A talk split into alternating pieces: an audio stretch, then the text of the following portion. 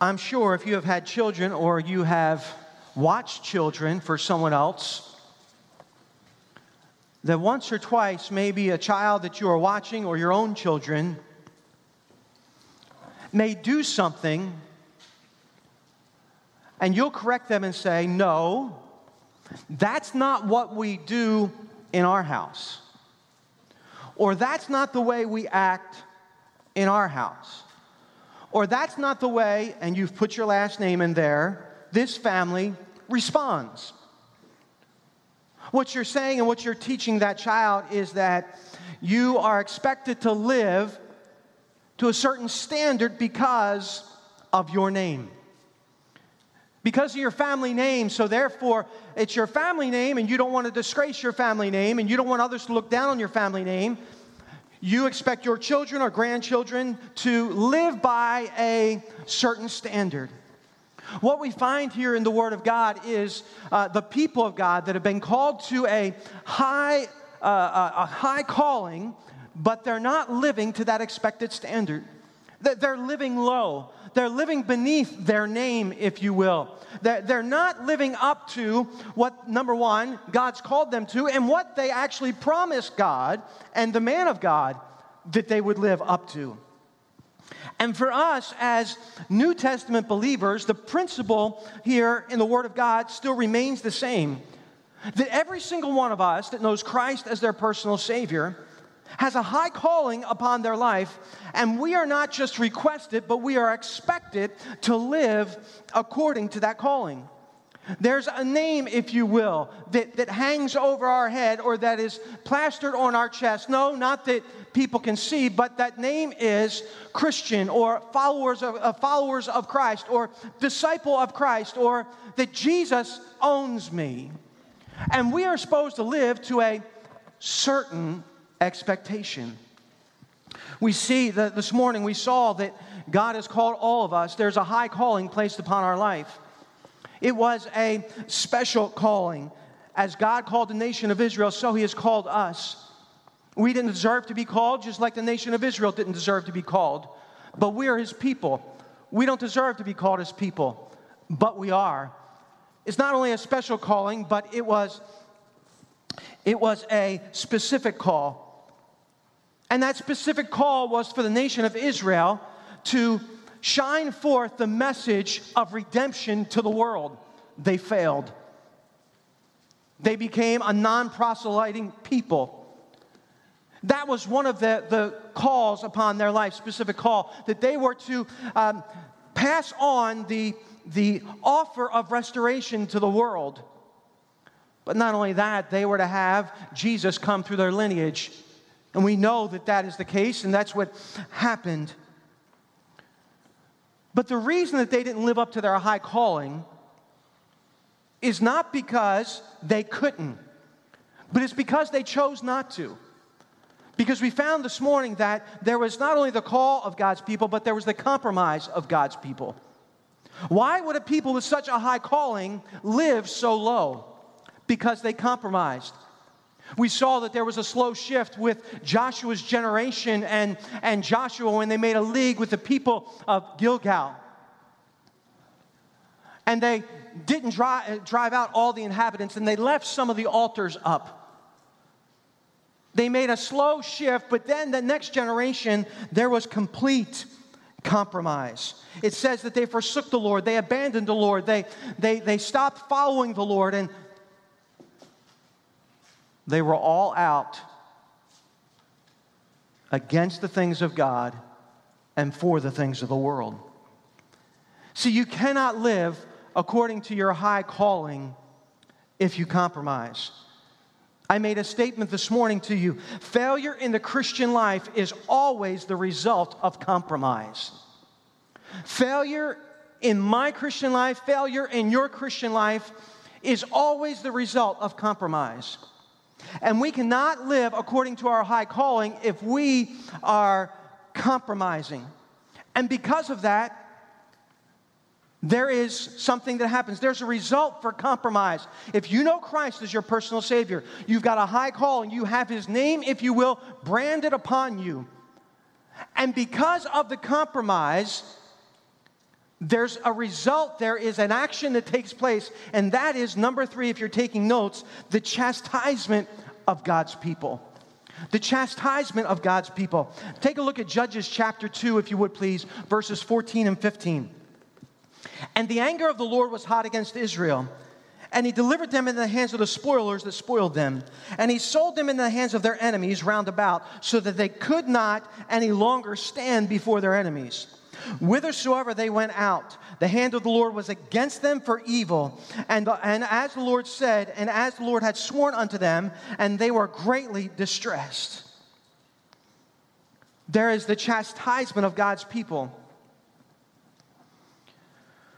One of the results of compromise is that what you compromise on or for usually results in the captivity by the very thing that you've compromised on. That's what we find here. One of the results of compromise is that what you compromise on or for usually results in the captivity by the very thing that you compromise on. See, if we compromise with questionable things because they seem harmless, we'll soon find ourselves giving in to the desires of the flesh which will lead us into bondage and low living. I want you to see what uh, Psalm 106 has to say to be able to prove this point to you. And then we're going to come back to Judges chapter 2. Take a look at Psalms 106, verse 36. That the things which you compromise on will ultimately be the thing that leads you into captivity and will be used. Here we go, we can add something to this. Will be used or could be used for chastisement upon your life. Take a look at Psalm 106, verse 36. And they served their idols, which were a snare unto them. And they served their idols, which were a snare unto them. Now go back to Judges chapter 2 and verse 3, because we'll see here what it says. Judges chapter 2 and verse 3 that the thing that they compromised with, they left these idols up, then and they didn't think anything over it. They, there was a slow shift, and now the, is coming the chastisement of God. They started serving these idols and started worshiping these idols. And in Judges chapter 2 and verse 3, it says, Wherefore I also, I also said, I will not drive them out from before you, but they shall be as thorns in your sides, and their God shall be, here we go, a snare unto you. A snare unto you. I want you to see with the chastisement of God first, letter A. Write this down if you would please. The anger of God. The anger of God. We see that in verse 14a. And the anger of the Lord was hot against Israel. This response of God should not be a shock. It should not take us by surprise that God would respond this way to his people. Israel had been faithful to the Lord. I want you to turn back to Deuteronomy, if you would please.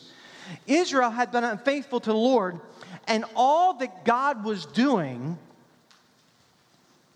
was exactly what he said he was going to do if they would go after other gods. So, well, does God get angry? Yeah, we can find it right here he gets angry at sin. Take a look at Deuteronomy chapter 6, if you would. Now, this is years before they ever, before uh, Judges chapter 2 takes place. And God tells his people in Deuteronomy chapter 6, verses 14 and 15. Take a look. Ye shall not go after other gods, of the gods of the people which are round about you for the Lord thy God is a jealous God among you, lest the anger of the Lord thy God be kindled against thee and destroy thee from off the face of the earth. Turn over to Deuteronomy 7. Take a look there, if you would please. Deuteronomy chapter 7, verse 4. For they will turn away thy sons from following me, that they may serve other gods. So will the anger of the Lord be kindled against you and destroy thee suddenly. Turn over to Deuteronomy chapter 8, if you would. Deuteronomy chapter 8 and verse 19. And it shall be if thou shalt, if thou do all eh, if thou do at all forget the Lord thy God and walk after other gods and serve them and worship them, I testify against thee this day that ye shall surely perish. In Second Chronicles 7:22, the Bible says, "And it shall be answered because they forsook the Lord God of their fathers, which brought them forth out of the land of Egypt, and laid hold on other gods, and worshiped them and served them. Therefore he hath brought all this evil upon them.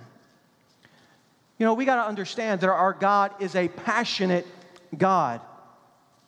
And he will not sit idly by while sin snatches his people from him, if you will.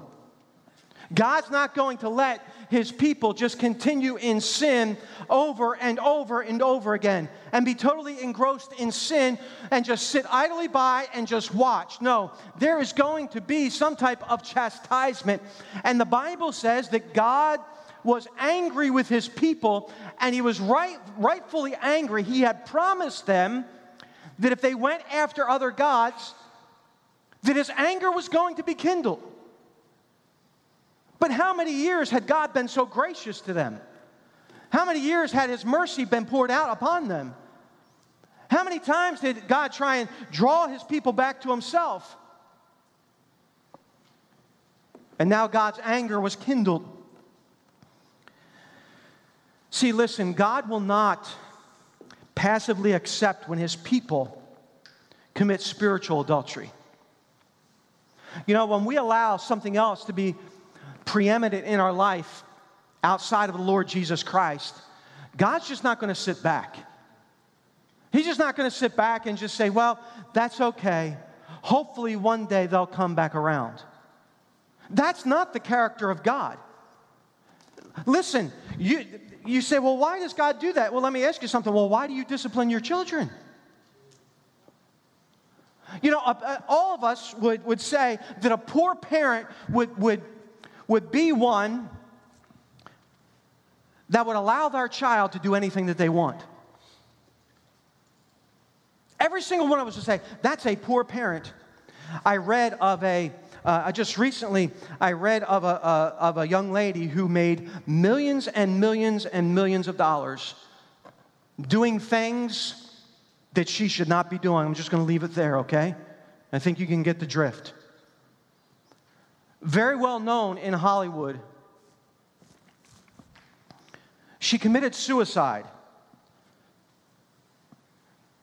But before that, she had written in some diary that she wished that her mother had said something about her lifestyle. She wished that when she was growing up that her mother had not just allowed her to do anything that she wanted to do. She wished that there had been some type of control or parental control to be able to protect her. And, and she, she didn't um, uh, have much contact with her father, but she said, I really wish that my father would have reached out to me and basically said, had been a father to me and told me no.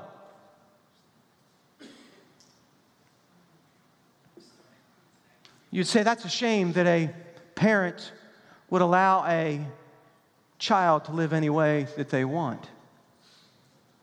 Well, then why should we be surprised when God chastises his people for not following the way that they should live, not living up to their high calling? See, we can't, we, we've got to get past the point that we think that God's going to passively accept and just sit idly as we live in sin. See, we also see the acts, letter B, the acts of God's chastisement. Not only do we see the anger of God, but we see the acts of God's chastisement in verse 14b and 15. The Bible says, the anger of the Lord was hot against Israel, and he delivered them into the hands of the spoilers that spoiled them. And he sold them into the hands of their enemies round about, so that they could not any longer stand before their enemies. Whithersoever they went out, the hand of the Lord was against them for evil, as the Lord had said, and as the Lord had sworn unto them, and they were greatly distressed. God delivered the nation that he called and loved over to their enemies.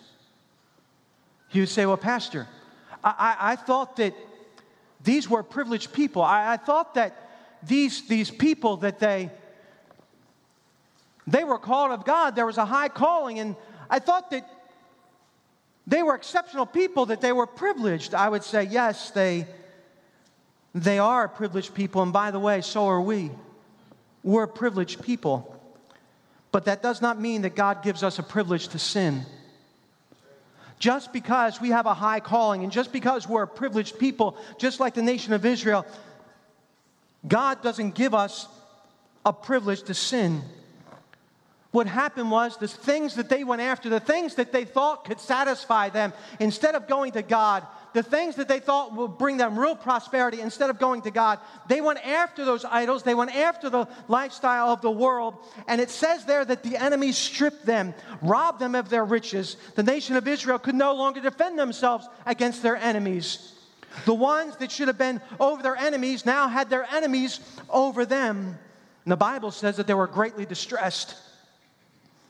What this means is that they were not only being chastised by God in a physical way, but also in an emotional and mental way. They were afflicted and marked by anxious uneasiness and grief. There was, if you will, a constant worry because they had forsaken the Lord. God was chastising them. But I want you to understand the anger here of God and the act of God's chastisement Listen, it has a greater purpose than retribution. You say, Pastor, why? Why was God angry? Number one, he was not angry at the people, he was angry at their sin. You've got to remember that. He's angry for those people that are committing a spiritual adultery. They, they're, they're, there, there was the sin that they had sinned against God. Well, then why does God chastise us? Is he, is he trying to get back at us? Is he, is he trying to teach us that, that hard lesson with the club or with the whip? And sometimes God may need to um, institute some harder lessons for us, but why does God do that? I mean, if He's a loving God, why would He chastise? I think that's a legitimate question. the reason for the chastisement of God, the whole purpose for chastisement of God is not that He's trying to get back at us.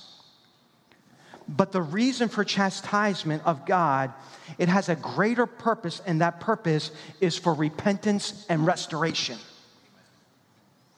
He is using chastisement to bring his people back. Listen, when we won't heed the grace of God, uh, when we won't take the grace of God and say, wait a second, God has been gracious, I need to change my ways. When we won't take the little nudgings of God, or maybe a, a word that God has given us from His Word, or maybe from the preach pulpit, uh, um, uh, then what happens is God will increase the chastisement until His people come back to Him. Why? Because He loves us. He's not going to let us be wayward children. He's not going to let us do whatever we want to do. Why? Because we've got a high calling, and He doesn't want people that have His name upon their life to be low living. See, the goal for God's chastisement in our life is always repentance and restoration.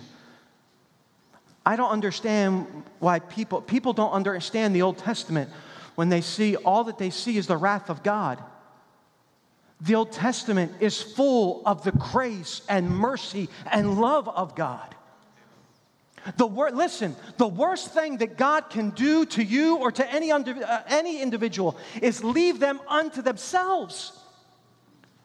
If God left us unto the, ourselves, we would destroy ourselves. You read in Romans how God has given some over to a reprobate mind. Could you imagine if God left you to yourself? Could you imagine if you left a three year old to themselves? You say, well, Pastor, I, I would never leave my three year old to themselves. Why? Well, if I left them to themselves and I didn't care for them, I didn't watch over them, I didn't provide for them, I didn't feed them, I didn't clothe them, what would happen? They would die. Well, that's my child. I, I don't want my child to perish. I want my child to enjoy life. I, I want my child to have a, a good life. I want my child to grow up into. Hello?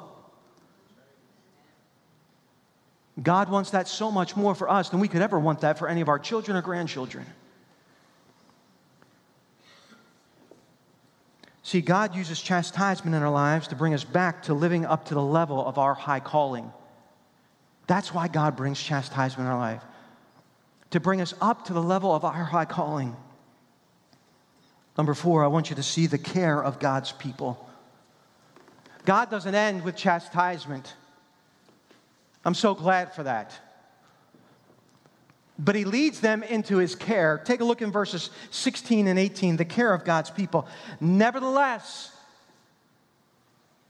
nevertheless, the Lord raised up judges which delivered them out of the hands of those that spoiled them. Verse 18. And when the Lord raised them up judges, then the Lord was with the judge and delivered them out of the hand of their enemies all the days of the judge. For it repented the Lord because of their groanings by reason of them that oppressed them and vexed them.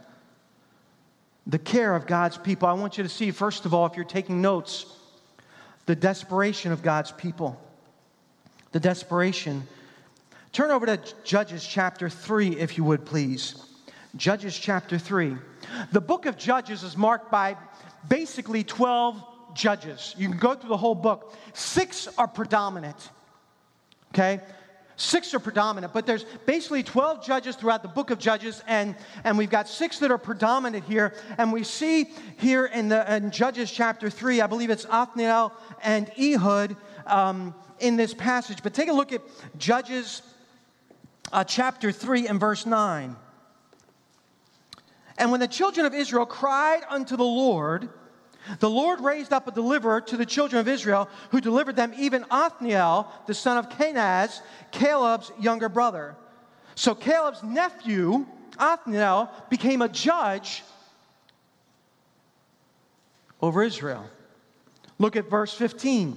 But when the children of Israel cried unto the Lord, the Lord raised them up and delivered Ehud, the son of Gera, a Benjaminite, a man left handed, and by him the children of Israel sent a present unto Eglon, the king of Moab.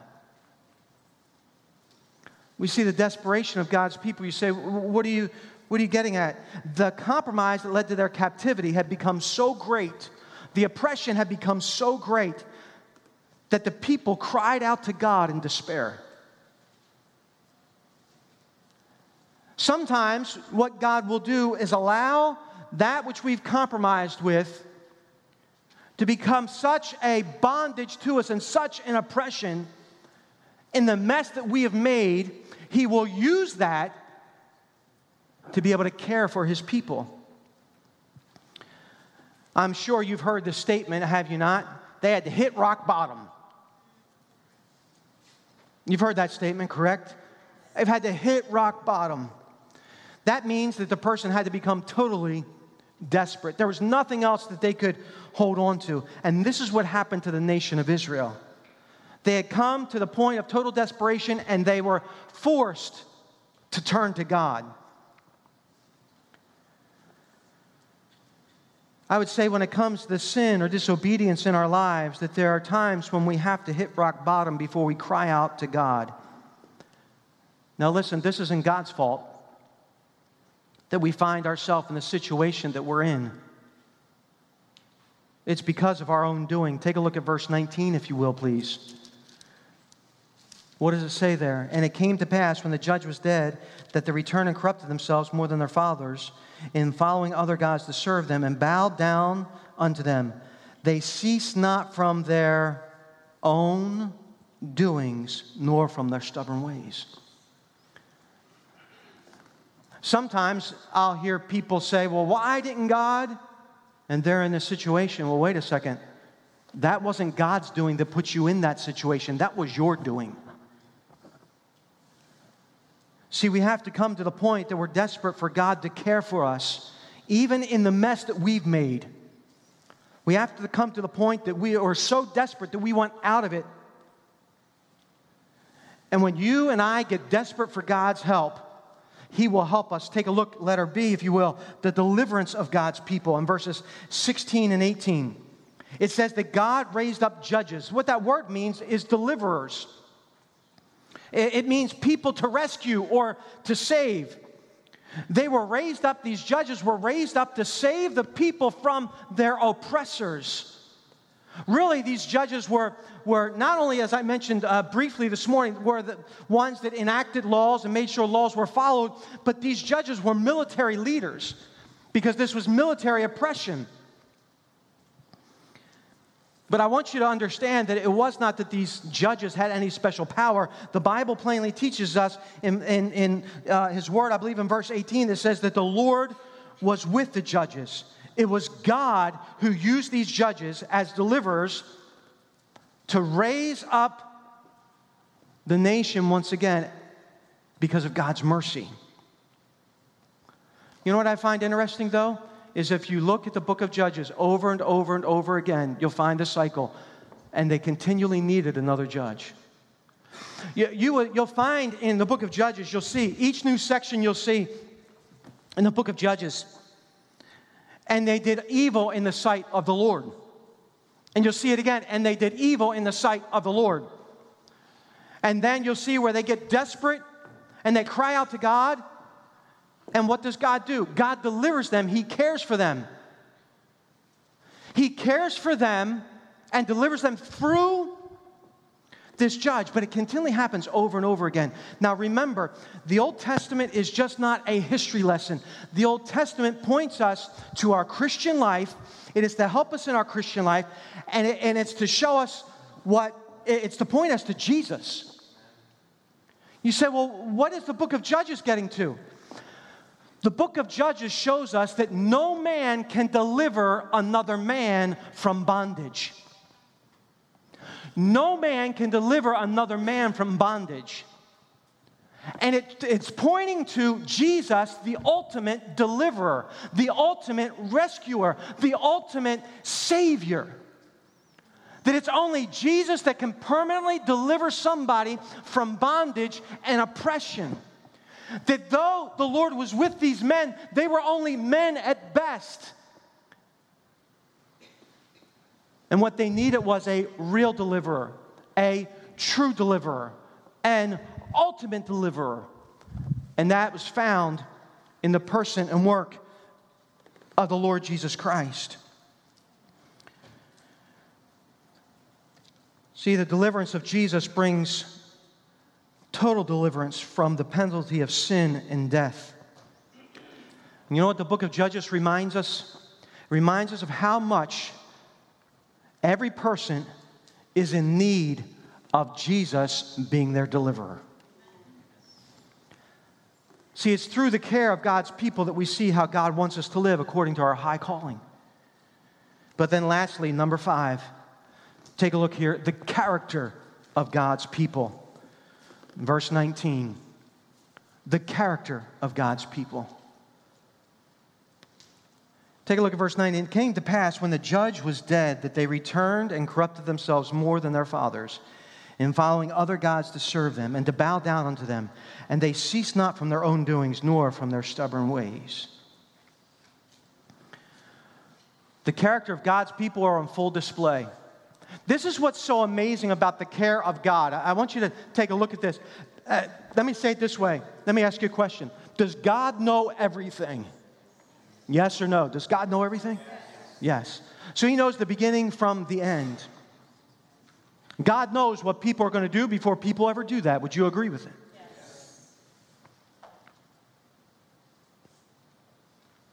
God still delivered them. And look at their character. Their character's on full display. You can see it right here. They returned and corrupted themselves more. Look at that phrase. They ceased not from their own doings. Look at that phrase. Nor from their stubborn ways.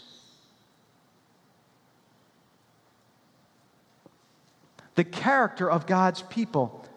If you're taking notes, put this down their failure. The people of God failed to learn from the chastening and care of God. The reason we know this is because the cycle, you can see it over and over again the cycle of sin, suffering, supplication, and then salvation, if you will, or rescue is continued from one judge to the next. It goes on and on sin, suffering, supplication, crying out to God, and rescue. Their failure was to learn what God had been trying to teach them through his chastening and care. How many times have you and I failed to learn what God's trying to teach us? And we go through that same cycle of sin, suffering, supplication, and then rescue. You know, I believe this is why so many Christians find themselves on a constant, in a constant state of crisis. You say, why is that, Pastor? Because we fail. We fail to learn what God is trying to teach us.